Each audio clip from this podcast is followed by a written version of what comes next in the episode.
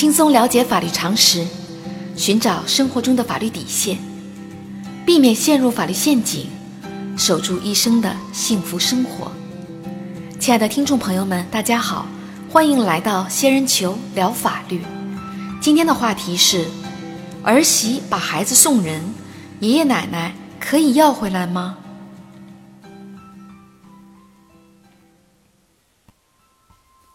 俗话说：“天有不测风云，月有阴晴圆缺。”在现实生活中，如果丈夫车祸去世，妻子独自一人无法抚养孩子，未与爷爷奶奶商量将孩子送给他人收养，爷爷奶奶可以把孩子要回来吗？根据司法案例，二零一一年五月，小明与小美登记结婚，婚后第二年，双方生下一个可爱的儿子。儿子出生后，一直跟随爷爷奶奶一起生活。二零一七年八月，小明遭遇车祸，不幸去世。小美认为自己没有稳定的工作，独自一人无法给孩子提供一个良好的生活环境。同时考虑到自己如果再婚，孩子可能会成为自己的累赘，于是将孩子送给一直没有生育孩子的表姐抚养。双方签订了收养协议。并在民政局办理了收养手续。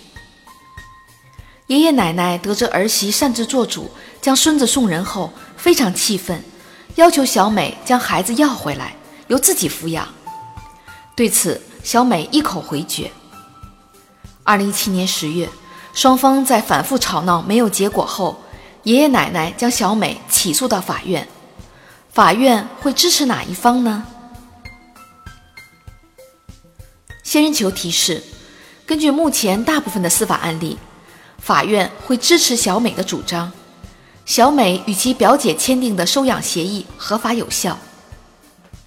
法律规定，夫妻一方去世，另一方将子女送给他人收养。如果收养对子女的健康成长没有不利影响，并且在民政局办理了合法的收养手续，收养关系合法有效，应当认定收养关系成立。其他有监护资格的人，比如爷爷奶奶、姥姥姥爷，不能以送养孩子未经过其同意而主张收养关系无效。也就是说，孩子的父母作为孩子的法定监护人，在一方遭遇意外去世时，另一方有权按照收养法的规定，独自决定将孩子送给他人收养。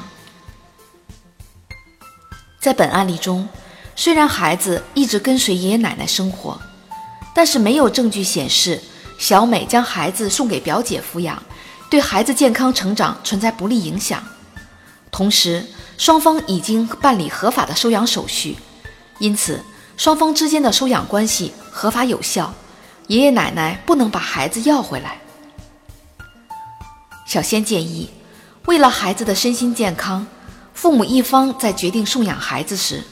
除了考虑经济条件的优劣外，还要充分关注孩子的情感需求。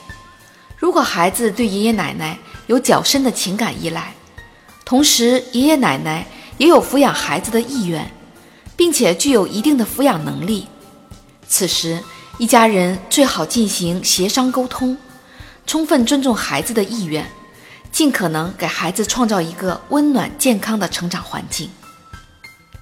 好啦。今天的话题就说到这儿。如果你也遇到类似的问题需要解决，请关注微信公众号“仙人球聊法律”。